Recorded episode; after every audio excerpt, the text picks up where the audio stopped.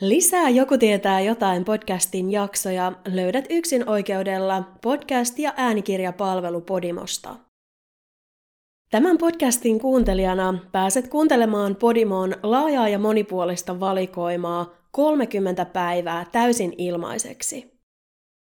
Tarjouksen löydät osoitteesta podimo.fi/joku tietää jotain.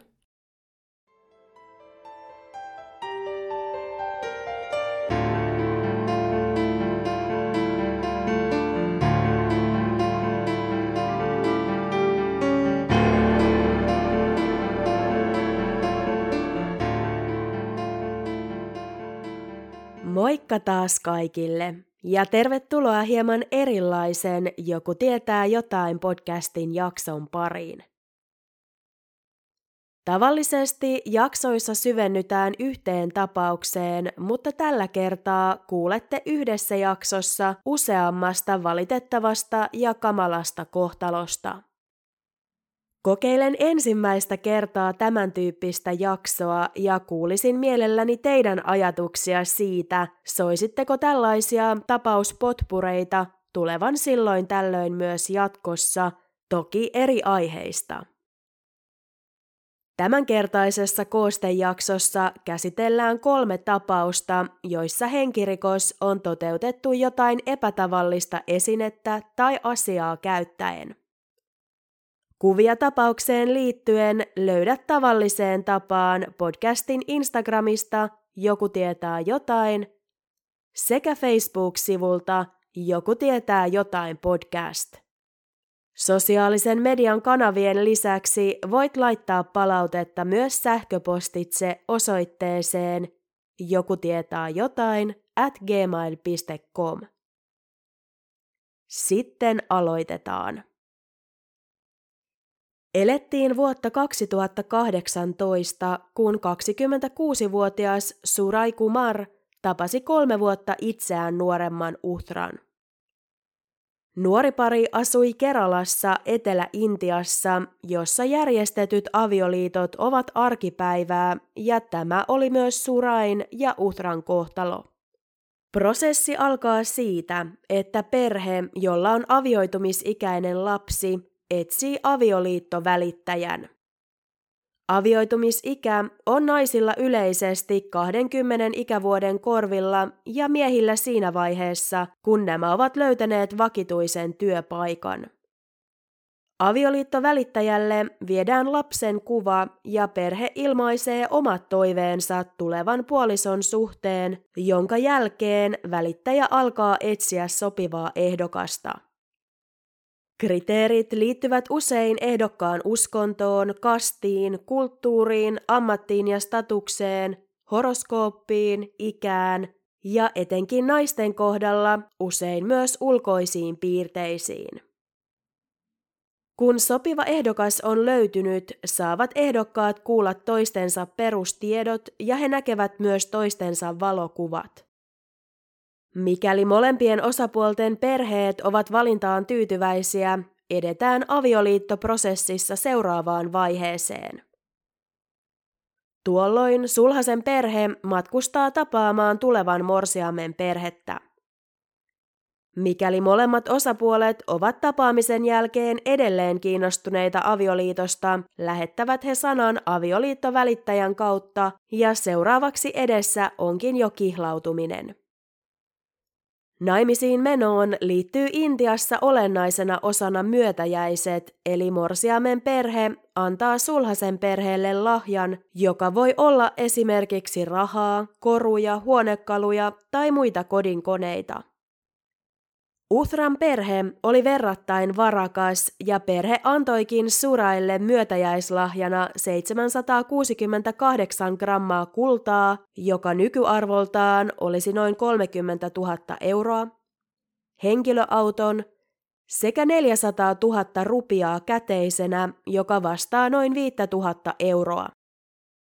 Jos ei tässä vielä ollut tarpeeksi, Uthran vanhemmat maksoivat Soorajille 8 000 rupiaa, eli noin 100 € kuussa, jotta tämä huolehtisi heidän tyttärestään. Toukokuussa 2020 kävi hyvin selväksi, ettei mies ollut koskaan aikonutkaan toimia niin. Maaliskuun 2. päivä vuonna 2020 Uthra oli ollut pariskunnan kotona, kun ketjukyy oli hyökännyt hänen kimppuunsa ja purrut häntä. Huolimatta käärmeen pienestä koosta, sen myrkky on hyvin voimakasta ja hyydyttää verta erittäin nopeasti. Yksi purema riittää tappamaan aikuisen ihmisen, mikäli uhri ei saa vasta-aineruisketta pian pureman jälkeen. Ketjukyitä tavataan eteläisissä Aasian maissa, joissa se aiheuttaa tuhansia kuolemantapauksia vuosittain, sillä lääkintäpalvelut ovat usein liian kaukana, jotta apu ehtisi uhrin luo ajoissa. Uthra oli kuitenkin onnekas. Hän sai hoitoa puremaan riittävän nopeasti, ettei se vienyt hänen henkeään, mutta Uthra joutui viettämään sairaalassa yhteensä 52 päivää ja hänen jalkansa, johon purema oli kohdistunut, jouduttiin leikkaamaan 3 otteeseen. Päästyään sairaalasta naisen perhe päätti, että tämän olisi paras muuttaa hetkeksi vanhempiensa luokse, jossa tämä saisi toipua rauhassa ja vanhemmat voisivat olla hänen apunaan vuorokauden ympäri. Jotkut uskoivat, että Uthran onnettomuuden taustalla oli horoskooppeihin ja astrologiaan liittyvä ilmiö nimeltään Sarpa Dosha, joka kääntyy suomeksi kenties parhaiten termiksi käärmeen raivo. Ilmiö vaikuttaa tietynlaisen syntymäkartan omaaviin henkilöihin ja sen niin sanotuksi uhriksi joutuminen riippuu siitä, missä asennossa eri taivaan kappaleet ovat henkilön syntyessä olleet. Sarpa Doshan tunnusmerkki on käärme ja sen uskotaan vaikuttavan uhreihin monin eri tavoin. Ilmiön uhri saattaa esimerkiksi joutua sairaalaan tavallista useammin, hän sairastuu muita herkemmin syöpään ja sisäelintauteihin tai saattaa kokea epäonnea avioliiton saralla. Syy sille, miksi Sarpa Dosha vaikuttaa tiettyihin ihmisiin, voi piillä esimerkiksi siinä, että tämän esi-isät ovat puuhastelleet mustan magian tai muiden pimeän puolen asioiden parissa. Kun Uthra toukokuun 7. päivän aamuna löydettiin huoneestaan tajuttomana, käärmeen puremajäljet käsivarressaan ja valtava silmälasikäärme huoneen nurkassa piileksien, tämä selitys alkoi tuntua yhä todennäköisemmältä. Ainakin aluksi. Uthra kiidätettiin sairaalaan, jossa lääkärit lähes välittömästi totesivat hänet kuolleeksi. Ruumiin avauksessa kuolinsyyksi määriteltiin myrkytystila ja naisen vasemmassa kyynärvarressa oli nähtävissä 2 puremajäljet. Verestä ja sisäelimistä otetuissa näytteissä oli merkkejä kobran myrkystä sekä rauhoittavista lääkkeistä. Silmälasikäärme, joka tunnetaan myös nimellä Intian kobra, on erittäin myrkyllinen ja myös se tappaa vuosittain tuhansia ihmisiä Etelä-Aasiassa. Käärmeen myrkky vaikuttaa keskushermostoon, halvaannuttaa lihaksia ja voi pahimmassa tapauksessa johtaa sydänkohtaukseen tai hengitysvajaukseen. Vastamyrkky on annosteltava muutaman tunnin sisällä puremasta tai kuolema on lähes vääjäämättä edessä. Käärme oli mitä todennäköisimmin purrut naista yön aikana, eikä tämän pelastamiseksi ollut löydettäessä enää mitään tehtävissä. Naisen vanhempia ihmetytti kuitenkin yksi asia. Uthran aviomies Sooraj oli myös viettänyt yön Uthran vanhempien luona ja nukkunut naisen kanssa samassa huoneessa. Kuinka hän oli selvinnyt vammoitta ja kuinka oli mahdollista, ettei mies ollut huomannut mitään erikoista. Sooraj oli herännyt epätavallisen aikaisin aamuna, jona Uthra löydettiin menehtyneenä. Kun naisen vanhemmat tiedustelivat tältä, miksei mies ollut herättänyt vaimoaan tai miten tämä ei ollut huomannut valtavaa käärmettä huoneen nurkassa, Surai vastasi, että oli poistunut huoneesta kiireellä eikä ollut halunnut häiritä vaimonsa unta. Uthran vanhemmat eivät olleet vakuuttuneita asiasta. He tiesivät, ettei nuoren parin lyhyt matka avioliiton satamassa ollut sujunut ongelmitta. Uthran läheisten mukaan Surai oli vain muutama kuukausi avioitumisen jälkeen alkanut pahoinpidellä vaimoaan niin henkisesti kuin joskus fyysisestikin. Uthra oli joidenkin lähteiden mukaan kehitysvammainen, joissakin lähteissä viitattiin lähinnä oppimisvaikeuksiin, joten on vaikea tietää, mikä on totuus. Tämä oli kuitenkin yksi niistä asioista, joista Surai pilkkasi tuoretta vaimoaan jatkuvasti. Tammikuussa 2019 Uthran isä ja serkku olivat hakeneet naisen avioparin talolta ja uhanneet Suraita avioerolla, mikäli tämä ei parantaisi tapojaan. Isä uskoikin, että pelko avioerosta ja Uthran vanhemmilta saaman taloudellisen tuen loppumisesta oli saanut Surain suunnittelemaan ja toteuttamaan Uthran murhan. Maaliskuinen käärmehyökkäys näyttäytyi sekin vanhemmille nyt uudessa valossa. Toukokuun 21. päivä isä marssi poliisiasemalle ja ilmoitti viranomaisille, ettei uskonut hänen tyttärensä kuoleman olleen luonnollinen.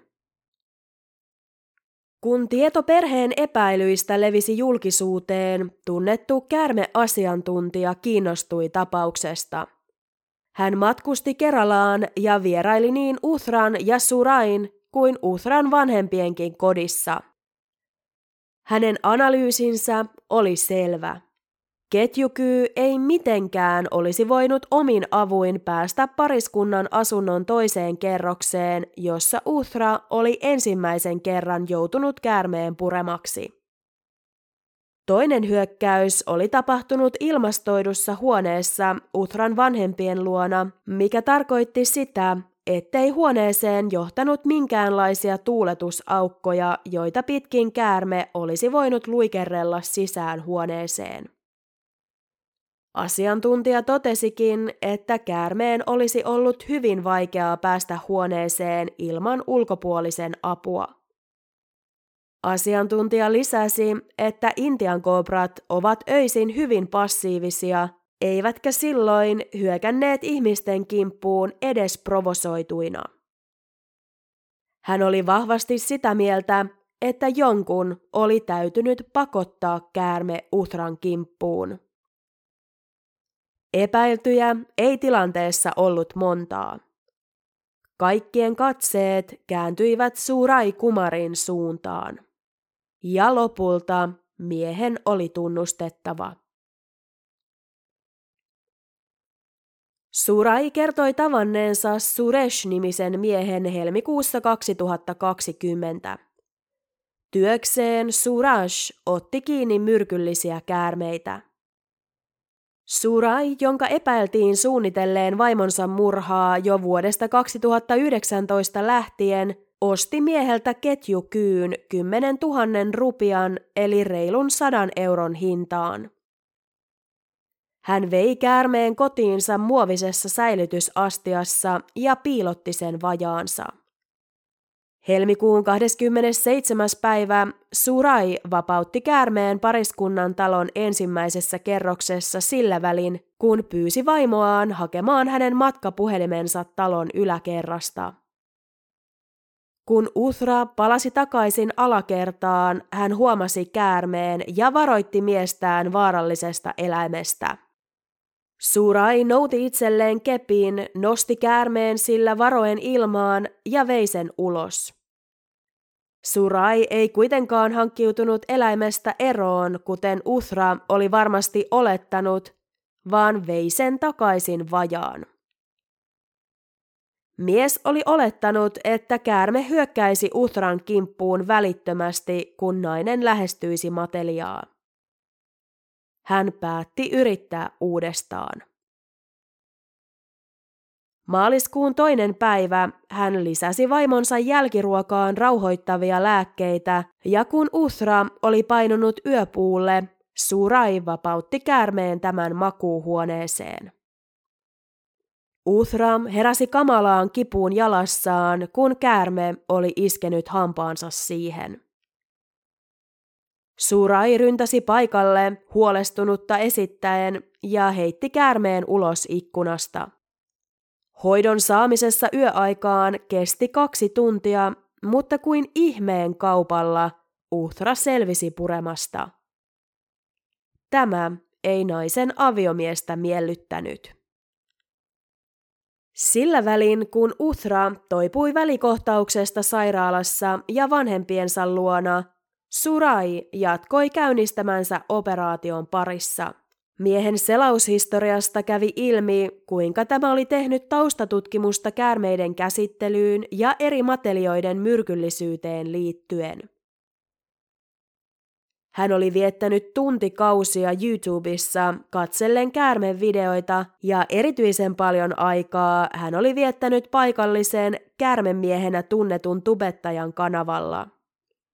Yksi miehen suosituimmista videoista liittyikin juuri ketjukyihin ja niiden vaarallisuuteen.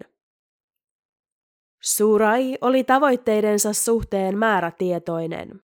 Hän halusi päästä lopullisesti eroon vaimostaan, lavastaa kuoleman onnettomuudeksi, jotta saisi pitää Uthran perheeltä saamansa rahat ja jatkaa elämäänsä toisen naisen kanssa. Tässä mies vihdoin onnistui 3. yrityksellään. Toukokuun 6. päivän iltana Sooraj palasi töistä Uthran vanhempien luokse, jossa tämän oli tarkoitus yöpyä. Hän tiedusteli yhä toipuvalta vaimoltaan, mitä tämän tekisi mieli, ja kun Uthra oli pyytänyt miestään tuomaan hänelle mehua, suostui Sooraj pyyntöön. Hän kuitenkin lisäsi mehuun oman yllätyksensä. Pieneksi murskattuja unilääkkeitä. Kun Uthra oli nukahtanut sänkyynsä, toi Sooraj ostamansa silmälasikäärmeen huoneeseen eläintä varten hankkimassaan laatikossa ja kippasi 1,5 metrisen matelian nukkuvan vaimonsa päälle. Käärme ei kuitenkaan hyökännyt, vaan luikerteli huoneen nurkkaan. Sooraj tarttui käärmeeseen uudelleen, heitti sen jälleen Uthran sänkyyn ja taas käärme kiemurteli pois naisen luota. 3. kerralla Sooraj otti kiinni kobran niskassa olevasta leveämmästä kohdasta ja pakotti eläimen pään Uthran vasenta käsivartta vasten. Ärsyyntynyt käärme iski hampaansa naisen käteen 2, minkä jälkeen se pakeni huoneen nurkkaan ja pysyi siellä koko yön ajan.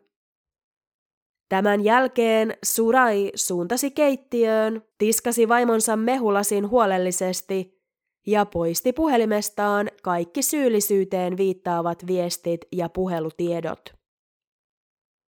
Mies oli varma, että oli juuri tehnyt täydellisen murhan. Sooraj pidätettiin 3 päivää sen jälkeen, kun Uthran isä oli ilmaissut epäilyksensä poliisille. Tutkinta kesti lähes 3 kuukautta ja materiaalia kertyi yli 1000 sivua. Tutkinnan aikana kävi ilmi, että Sooraj oli taloudellisissa ongelmissa. Hän oli syyllistynyt petokseen edellisessä työpaikassaan ja Uthran isä oli maksanut mieheltä vaaditut korvaukset sillä ehdolla, ettei asia etenisi poliisille. Uthran vanhemmat huomasivat tyttärensä kuoleman jälkeen, että naisen pankkitiliin oli kajottu maaliskuussa samana päivänä, kun ensimmäinen käärme oli hyökännyt Uthran kimppuun. Myös naisen häälahjaksi saamat arvokkaat korut olivat kadonneet. Miehen motiivi oli selvä. Soorajille käärmeet myynyt mies kertoi Soorajin sanoneen, ettei halunnut enää olla naimisissa kehitysvammaisen naisen kanssa. Mies oli ilmeisesti saanut myös perheensä mukaan juoneen, sillä Surain äiti, sisko ja isä saivat hekin kaikki tuomiot tapauksessa. Surain isä todettiin syylliseksi todistusaineiston tuhoamiseen ja juuri hän oli vastuussa Uthran kultakorujen katoamisesta. Äitiä ja sisarta puolestaan syytettiin Uthraan kohdistuneesta henkisestä väkivallasta ja juonittelusta, jotka Intian rikoslaissa lukeutuvat perheväkivaltaan liittyvien pykälien alle. Tapaus eteni oikeuteen ja jäi samalla historiaan, sillä kyseessä oli maan ensimmäinen henkirikos, jossa murha-aseena oli käytetty elävää olentoa. Suraille luettiin syytteet muun muassa murhasta, murhan yrityksestä, pysyvän vamman aiheuttamisesta ja todistusaineiston tuhoamisesta. Monet odottivat, että hänelle langetettaisiin kuolemantuomio, mutta oikeus päätyi 2 peräkkäiseen elinkautiseen vankeusrangaistukseen. Suraj viettäisi koko loppuelämänsä telkien takana. Silmälasikäärme, eli Intian kobra, oli tässä jaksossa käsiteltävistä merkillisistä murha-aseista ensimmäinen.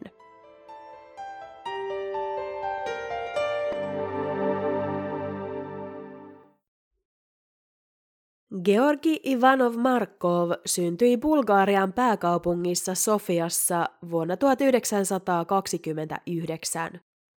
19 vuoden iässä Markov sairastui tuberkuloosiin ja joutui sen seurauksena viettämään pitkiä aikoja sairaaloissa eri puolilla maata.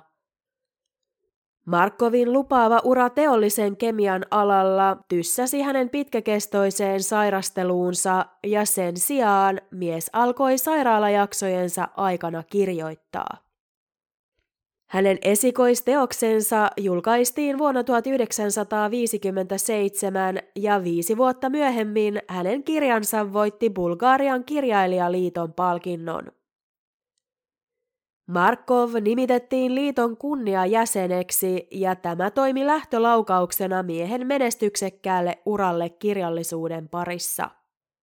Markovin työtä arvostettiin erityisesti siksi, ettei hän pelännyt ilmaista omia valtavirrasta poikkeavia ajatuksiaan teksteissään. Miehen rohkeudesta kirjailijana kertoo muun muassa se, että erään hänen kirjansa painaminen jouduttiin keskeyttämään ennen kuin teos näki päivän valon, sillä Markov kritisoi siinä entistä neuvostojohtajaa Leniniä. 1960-luku, jolloin Markov julkaisi suurimman osan teoksistaan, ei ollut otollisinta aikaa toisin ajattelijoille. Bulgarian johdossa oli tuolloin kommunistisen puolueen edustaja Todor Zhivkov, joka seurasi uskollisesti Neuvostoliiton sille antamaa esimerkkiä. Zhivkov oli niin Neuvostoliiton pauloissa, että hän jopa ehdotti Bulgarian liittämistä osaksi sitä, mutta miehen ehdotus hylättiin. Zhivkov hallitsi maata rautaisella otteella. Kaikki uudistumisvaatimukset tukahdutettiin rajuin ottein ja tuhansia henkilöitä ympäri maata vangittiin. Zhivkovin alaisuudessa Bulgariasta tuli entistä riippuvaisempi Neuvostoliitosta, etenkin armeijan ja talouden osalta, ja maa ajautui osittain sen seurauksena raskaisiin velkoihin. Kuten niin monet muutkin itsevaltiaan asemassa olleet johtajat, myös Zhivkov yritti pakottaa kirjailijoita ja taiteilijoita palvelemaan ja tukemaan hallinnon toimia töillään. Georgi Markov oli tuohon aikaan yksi maan tunnetuimmista ja arvostetuimmista kirjailijoista, ja Zhivkov piti ensisijaisen tärkeänä, että saisi Markovin taivuteltua puolelleen. Georgi Markov, joka eli elämäänsä melko boheemiin tyyliin, ei tähän kuitenkaan suostunut. Hän kieltäytyi tukemasta hallintoa, jonka toimintatapoihin ei uskonut, ja ilmaisi tämän varsin suorasanaisesti. Älykkäänä miehenä Markov kuitenkin myös tiesi, mitä hänen vastarinnastaan voisi pahimmillaan seurata, ja vuonna 1969 hän jätti kotimaansa taakseen ja suuntasi veljensä luokse Italiaan.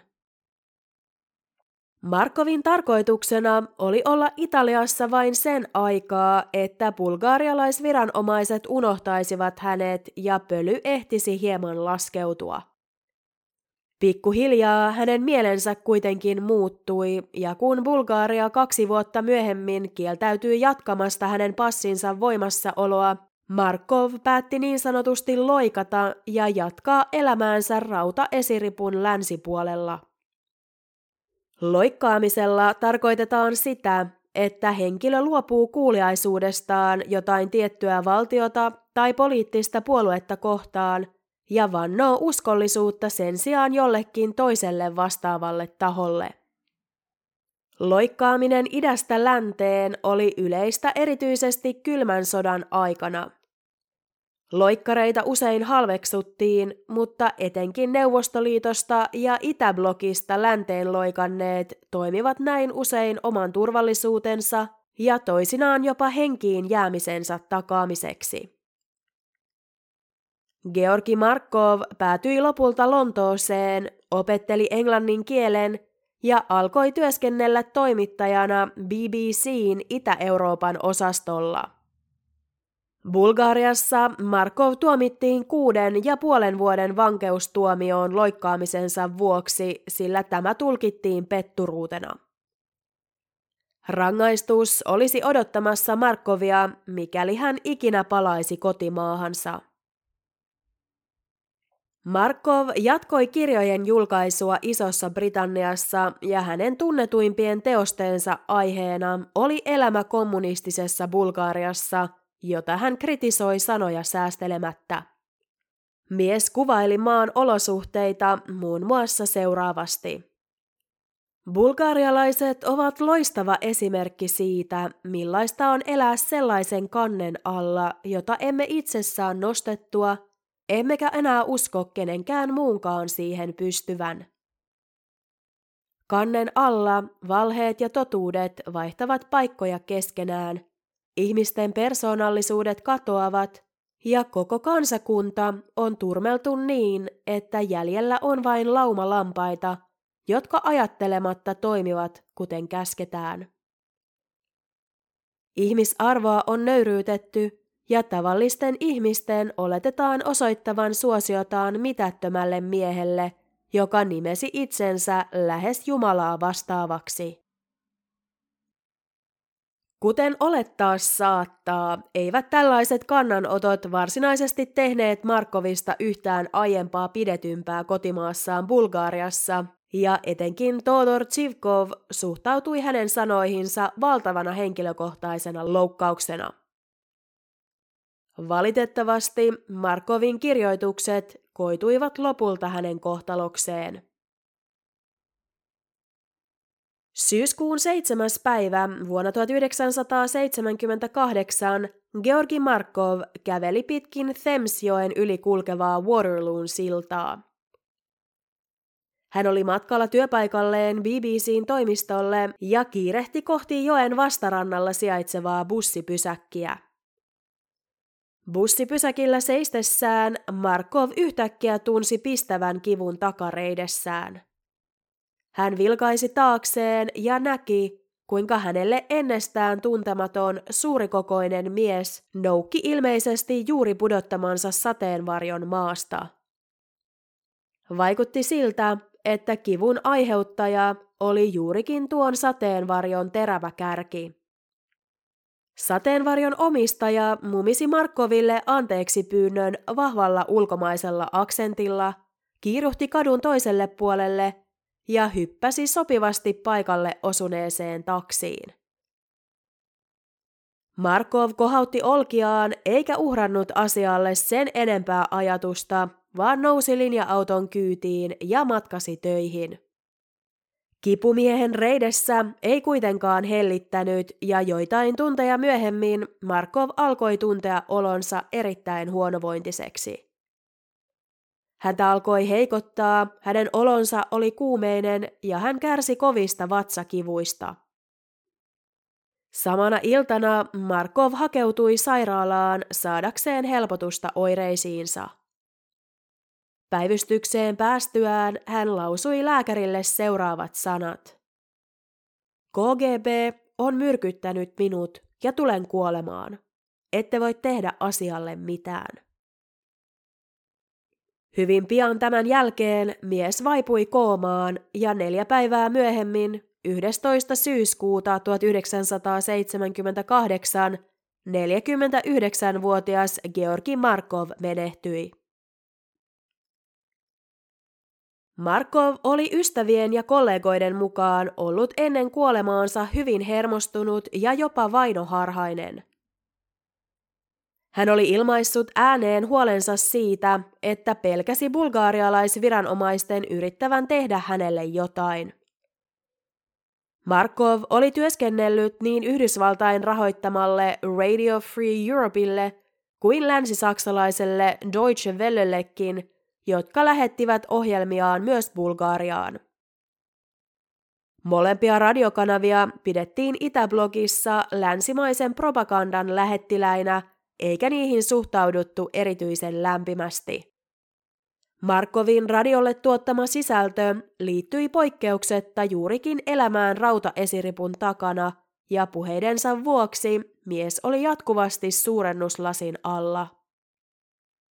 Markovin kollegan mukaan mies oli saattanut toisinaan lukita itsensä työhuoneeseensa, tai vieraillessaan ystäviensä luona ei Markov ollut uskaltanut koskea tarjolla olleeseen ruokaan tai juomaan, sillä pelkäsi niiden sisältävän myrkkyä. Ensin Markovin lähes viimeisiksi jääneitä sanoja KGB:n osallisuudesta pidettiin täysin absurdeina ja niille jopa naureskeltiin. Sairaalassa miehen takareidesta löydettiin tulehtuneelta näyttänyt alue, mutta lääkärit epäilivät, että Markovia oli vain purrut jokin myrkyllinen käärme tai hyönteinen. Ruumiin avauksen jälkeen kaikille kävi kuitenkin hyvin selväksi, että Georgi Markov oli ollut häntä odottavasta kohtalosta huomattavasti paremmin perillä kuin kukaan oli uskonut. Ruumiin avauksessa miehen takareidessä ollutta tulehtunutta aluetta tutkittiin tarkemmin, ja kun reidestä otettiin kudosnäyte, löydettiin sen sisältä halkaisijaltaan 1,7 mm kokoinen platinasta ja iridiumista valmistettu metallikuula. Kuula oli äärimmäisen pieni, sillä esimerkiksi nuppineulan pää on halkaisijaltaan noin 2 mm.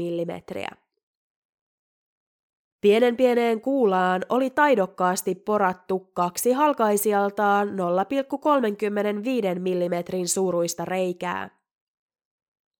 Lääkärit epäilivät, että kuula oli sisältänyt jonkinlaista myrkkyä, ja he päätyivät siihen lopputulokseen, että Georgi Markov oli todennäköisesti murhattu risiiniä käyttämällä. Risiini on vesiliukoinen proteiini, joka elimistöön joutuessaan estää ribosomien toimintaa, eikä elimistö näin ollen pysty tuottamaan ihmiselle elintärkeitä proteiineja. Nieltynä risiini on harmittomampaa, sillä suurin osa siitä tuhoutuu ruoansulatuselimmistössä, mutta pistoksena, kuten Markovin tapauksessa, se on 1000 kertaa nieltyä risiiniä myrkyllisempää. Pistoksena saadun risiinimyrkytyksen oireet ovat verenmyrkytyksen kaltaisia ja niihin kuuluvat muun muassa matala verenpaine, kuume sekä sekavuus. Risiinimyrkytykseen on vasta äskettäin kehitetty vastalääke, mutta sitä ei ole vielä testattu ihmisillä. Tämä tarkoittaa sitä, että vaikka lääkärit Markovin tapauksessa olisivatkin miehen vielä ollessa elossa tienneet, että tämä oli myrkytetty risiinillä, ei tämän kuoleman estämiseksi ollut mitään tehtävissä. Tutkijat uskoivat, että metallikuulassa olleet reijät oli suljettu jonkinlaisella sokeripohjaisella aineella, jotta risiini varmasti pysyisi kuulan sisällä. Tuo aine oli kuitenkin suunniteltu niin, että se sulaisi ihmisen elimistössä, ja näin risiini oli päässyt Markovin verenkiertoon. Vaikka miehen kuolintapa ja surman motiivikin olivat melko selvät, oli viranomaisten kuitenkin selvitettävä tarkalleen, kuka oli suunnitellut ja toteuttanut Georgi Markovin salamurhan. Ketään ei tähän päivään mennessäkään ole saatu vastuuseen Markovin murhasta. Syyskuun 7. päivä, eli päivä, jona Markov myrkytettiin, oli Bulgarian päämiehen Todor Zhivkovin syntymäpäivä, ja monet pitävät tätä merkkinä siitä, että hänellä oli rikoksessa näppinsä pelissä. Neuvostoliiton salaisen palvelun KGB:n entinen agentti onkin jälkikäteen paljastanut, että käsky surmata Markov oli tullut juuri Zhivkovilta itseltään ja salamurha oli toteutettu yhteistyössä KGB:n kanssa. Zhivkov oli kantanut kaunaa Markovia vastaan jo vuosien ajan tämän kirjoitusten vuoksi ja oli pyytänyt neuvostoliittolaisilta ystäviltään apua miehen eliminoimiseen. KGB:llä oli jo tuolloin valtava myrkkyihin ja kemiallisiin aseisiin erikoistunut laboratorio, eikä toisin ajattelijoiden surmaaminen laboratorion tuotoksilla ollut mitenkään uutta. Niin risiini, metallikuula kuin sateenvarjosta rakennettu asekin olivat kaikki lähtöisin tuosta kyseisestä laboratoriosta. KGB:n osallisuudesta kertoo myös se, ettei Georgi Markovin kuolemasta uutisoitu Itäblokissa lainkaan, vaikka se olikin valtavan kokoluokan skandaali muualla maailmassa ja otsikoissa kaikkialla. Neuvostoliitolla ja myöhemmin myös Venäjällä on melkoinen historia poliittisten salamurhien suhteen. Salaisen palvelun tiedetään viimeisen 100 vuoden aikana todistetusti surmanneen ainakin 70 toisin ajattelijaa. Todellisuudessa luvut ovat varmasti korkeammat. Neuvostoliiton hajottua valtava määrä todisteita KGB:n toimintaan ja Markovin kaltaisiin tapauksiin liittyen tuhottiin. Lisäksi maan sisäministeriön arvostettu jäsen, joka oli yksi tapauksen pääepäilyistä, surmasi itsensä. On vaikea kuvitella, että taho, jolla ei ole mitään salattavaa, toimisi tällä tavoin. Vuonna 2005 Tanskan kansalaisuuden omistanut, mutta Italiasta lähtöisin oleva, entinen Bulgarian salaisen palvelun agentti Francesco Giulino nimettiin Georgi Markovin murhaajaksi. Giulino oli välittömästi Markovin kuoleman jälkeen palkittu ruhtinaallisesti Bulgariassa ilman mitään pätevää syytä. Miehelle oli lisäksi maksettu $30,000, vaikkei tämä raporttien mukaan ollutkaan saanut toimeksiantoja. Vaikka todisteet puhuvat hänen, KGB:n ja Todor Zhivkovin syyllisyyden puolesta, on hyvin todennäköistä, ettei lähes 50 vuotta vanhaan tapaukseen koskaan saada virallista ratkaisua. Bulgarian lakien mukaan tapaus vanhentui vuonna 2009, mutta Isossa-Britanniassa, jossa Markov sai surmansa, murha ei vanhene koskaan. Tässä James Bond-tyyppisessä tosielämän rikostarinassa merkillisenä murha-aseena toimi sateenvarjo.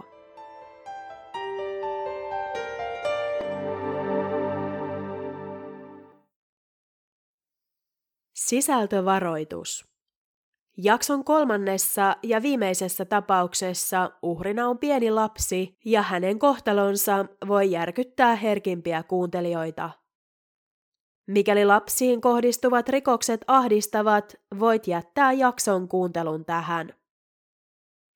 Aikaisin elokuun 30. päivän aamuna vuonna 2005 25-vuotias China Arnold ja hänen miesystävänsä Terrell Talley saapuivat kotiosavaltiossaan Ohiossa sijaitsevalle lasten terveysasemalle. Pariskunnalla oli mukanaan heidän 28 päivää vanha tyttövauvansa Paris. Vanhemmat sanoivat heti herättyään huomanneensa, ettei tytöllä ollut kaikki kunnossa, ja kun tilanne oli aamun edetessä vain huonontunut, olivat he päättäneet tuoda tämän lääkäriin näytille. Sairaalan henkilökunta tiesi välittömästi lapsen nähtyään, että tilanne oli vakava.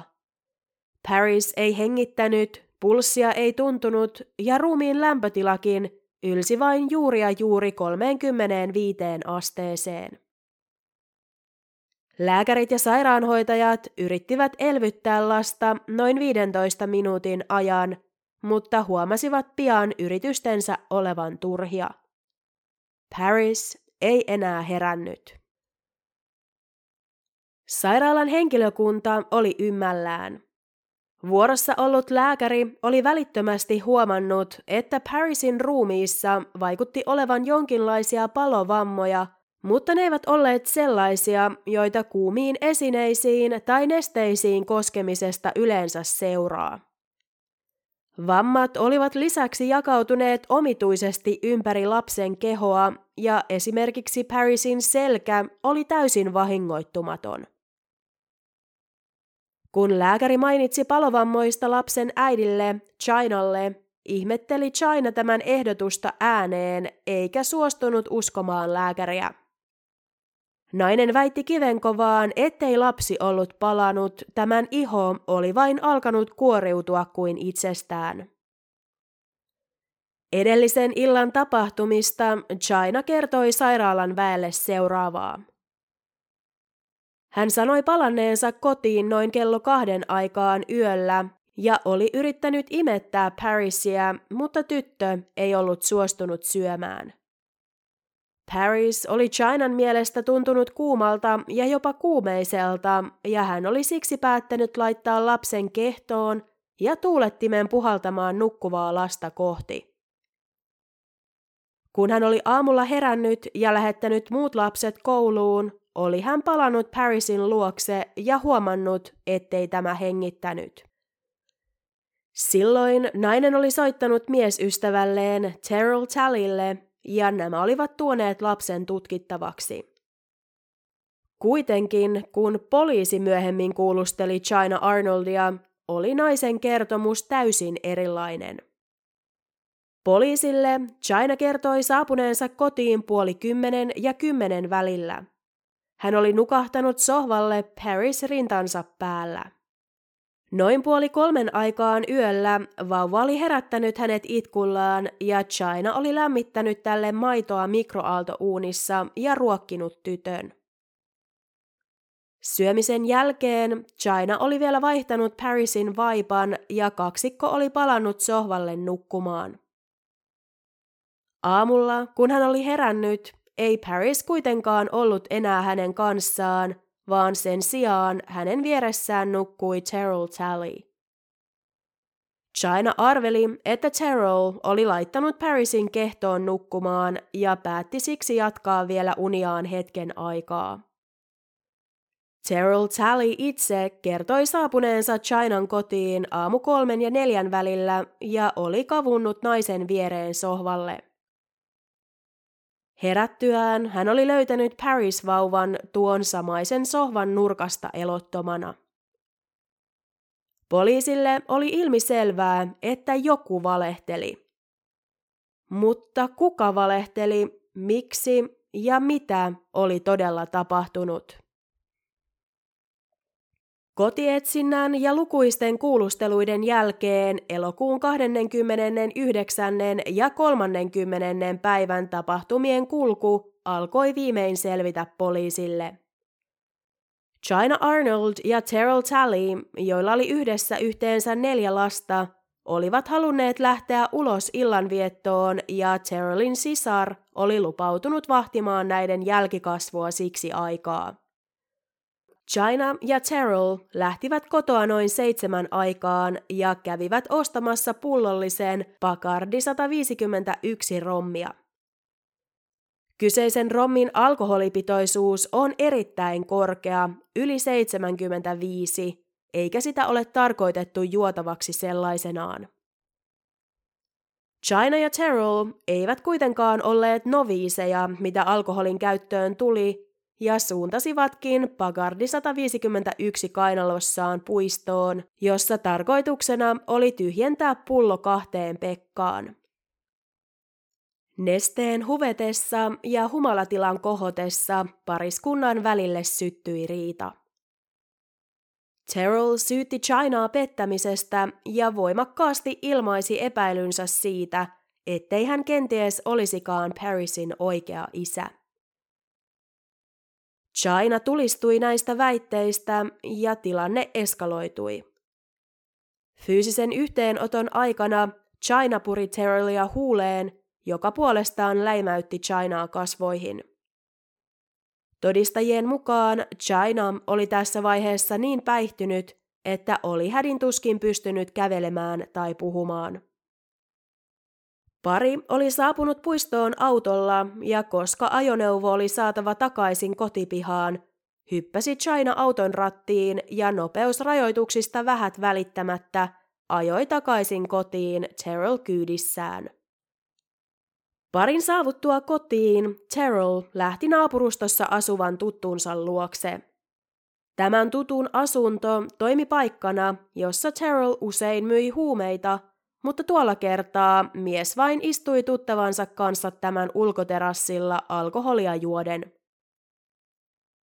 Tällä välin China olisi halunnut lähteä autollaan käymään kaupassa, mutta lastenvahtina toiminut Terrellin sisko esti tämän aikeet vedoten siihen, että China oli aivan liian humalassa ajaakseen.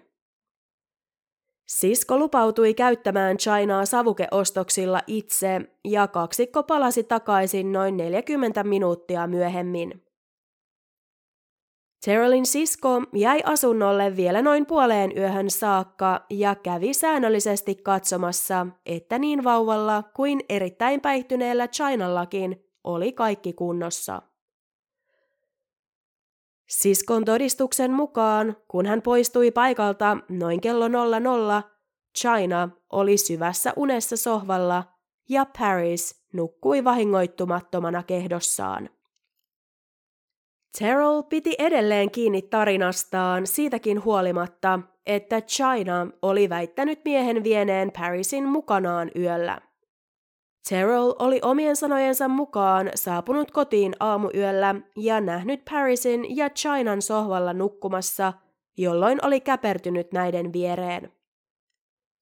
Aamulla Terrell oli noussut ja yrittänyt herättää Parisia, jonka oli olettanut edelleen olevan unessa sohvan nurkassa, mutta tyttö ei ollut herännyt. Sen sijaan Terrell oli huomannut tämän kasvoissa punaisen jäljen ja lapsen ruumis oli ollut kylmä ja kankea. Todistajat pystyivät vahvistamaan Terrellin tarinan ja alkoi vahvasti vaikuttaa siltä, että China tiesi enemmän kuin oli kertonut. Hänen väitteensä siitä, että Terrell olisi vienyt lapsen mukanaan, olivat osoittautuneet valheiksi, ja China oli ollut ainoa, joka oli ollut yksin pienen tyttärensä kanssa sen jälkeen, kun lapsenvahti oli poistunut.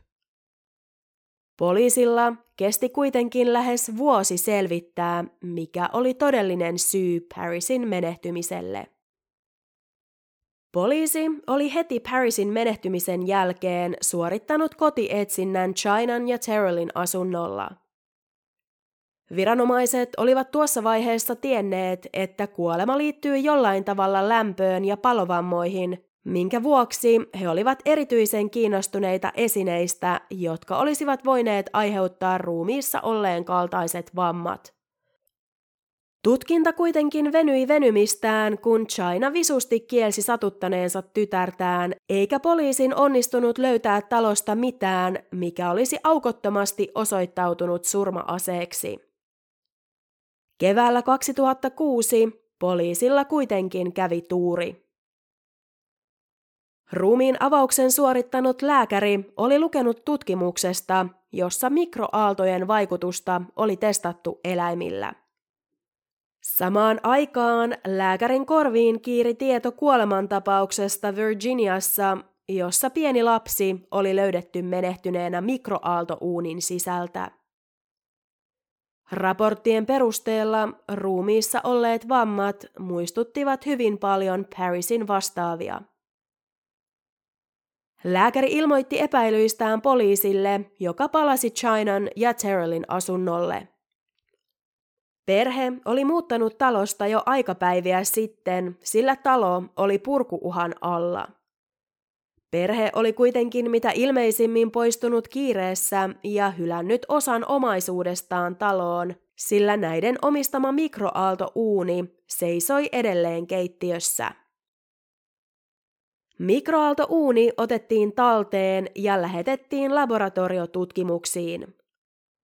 Tutkimuksen tulokset olivat yksiselitteiset.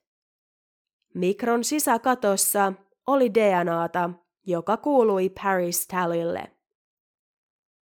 Lapsen vammat aiheuttanut esine oli vihdoin löytynyt. Kuolinsyyn tutkijan ja poliisin teorian mukaan Paris oli asetettu mikron sisään selälleen. Mikroaaltouunin magnetroni eli mikroaaltoja tuottava laite sijaitsi uunin katossa, joka selitti sen, miksi Parisin selkäpuolella ei palovammoja ollut ollenkaan. Magnetroni siis tuottaa sähkömagneettista säteilyä, joka kuumentaa lämmitettäväksi tarkoitetun aineen. Mikroaallot saavat aineen sisältämät vesimolekyylit värähtelemään ja seurauksena aine lämpiää. Mitä suurempi osa aineesta on vettä, sitä tehokkaammin ja nopeammin aine lämpenee.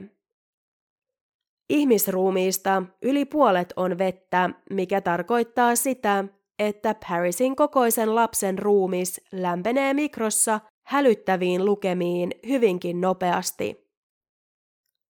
Asiantuntijoiden mukaan Paris Talley menehtyi oltuaan mikroaaltouunissa noin 2 minuutin ajan, jolloin lapsen sisäelinten lämpötila oli kohonnut noin 42 asteeseen, eivätkä ne enää kyenneet toimimaan normaalisti. Toisin sanoen, Paris Talley oli kypsennetty elävältä. Marraskuussa 2006 China Arnold pidätettiin epäiltynä 28 päivää vanhan tyttärensä murhasta. Vankilassa ollessaan China aloitti suhteen sellitoverinsa kanssa, joka myöhemmin oikeudessa todisti Chinaa vastaan. Oikeudenkäynti alkoi vuoden 2008 alkupuolella. Sellitoveri kertoi, että China oli tunnustanut hänelle surmanneensa tyttärensä kostoksi Terrell Talleylle siitä, että mies oli epäillyt hänen uskottomuuttaan. Myös muut vangit todistivat kuuleensa Chinan sanovan jotain vastaavaa. Erään vankilassa syttyneen riidan aikana, kun muut vangit olivat syyttäneet Chinaa lapsen tappajaksi, oli tämä todistajien mukaan sanonut, ettei hänen ollut tarkoitus tehdä sitä. Syyttäjän todistusaineisto China Arnoldin syyllisyydestä perustui lähes täysin aihetodisteisiin ja pääasiassa siihen, että China oli ollut yksin tyttärensä kanssa, eli hänellä oli ollut mahdollisuus tekoon. Syyttäjä esitti myös todistusaineistoa siitä, että China oli Parisin menehtymisen jälkeen todennut, tapoin vauvani.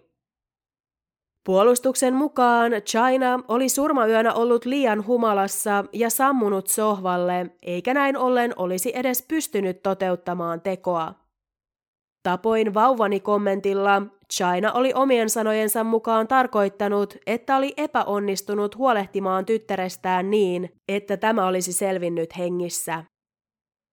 Ensimmäinen oikeudenkäynti kuitenkin raukesi ja päättyi tuloksettomana sen jälkeen, kun oikeudessa oli kuultu uusi yllättävä selitys tapahtumille.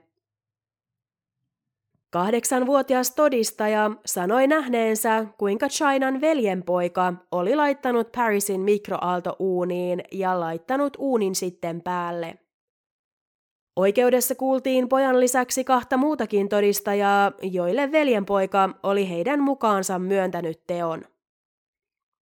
Tapausta käsiteltiin oikeudessa toisen kerran elokuussa 2008, jolloin todettiin, ettei kyseinen veljenpoika ollut Parisin kuolinyönä ollut paikalla, eikä näin ollen ollut mahdollista, että hän olisi surmannut Parisin. Oikeudenkäynnin päätteeksi valamiehistö totesi China Arnoldin syylliseksi Paris Talleyn murhaan. Pahimmassa tapauksessa tämä päätös voisi johtaa kuolemantuomioon. Valamiehistö ei kuitenkaan päässyt yhteisymmärrykseen siitä, mikä olisi oikea rangaistus teosta, ja tuomari joutui puuttumaan asiaan. Hän määräsi China Arnoldille elinkautisen vankeusrangaistuksen ilman mahdollisuutta ehdonalaiseen. China asianajajineen haki päätökseen muutosta ja marraskuussa 2010 tuomio kumottiin. Kolmas ja toistaiseksi viimeinen oikeudenkäynti käytiin keväällä 2011. Puolustus väitti todistusaineiston voivan osoittaa yhtä hyvin Terrell Talleyin kuin China Arnoldinkin, mutta ei onnistunut vakuuttamaan valamiehistöä. China Arnoldin aiemmin saama elinkautistuomio pysyi voimassa. Puolustusasianajajat ovat hakeneet tuomioon muutosta useaan otteeseen toivoen uutta oikeudenkäyntiä, mutta sitä ei vielä tähän päivään mennessä ole myönnetty. China Arnold on kuitenkin sitä mieltä, että oikeuslaitos teki hänen tapauksessaan lukuisia merkittäviä virheitä, eikä siksi aio luovuttaa. Hän on varma siitä, että vielä jonain päivänä hänen tapauksensa otetaan uudelleen käsittelyyn ja oikeus voittaa. Enemmistö tapausta seuranneista lienee sitä mieltä, ettei oikeus tule kunnolla koskaan tapahtumaan, sillä mikään ei tuo Paris Talleyä takaisin. Pienen tytön tapa kuolla on varmasti yksi karmaisevimpia kuviteltavissa olevia. Se, tiedostiko China Arnold, mitä oli tekemässä, kun laittoi tyttärensä mikroon ja painoi virtanappia, on jotain, jonka yksin hän tietää.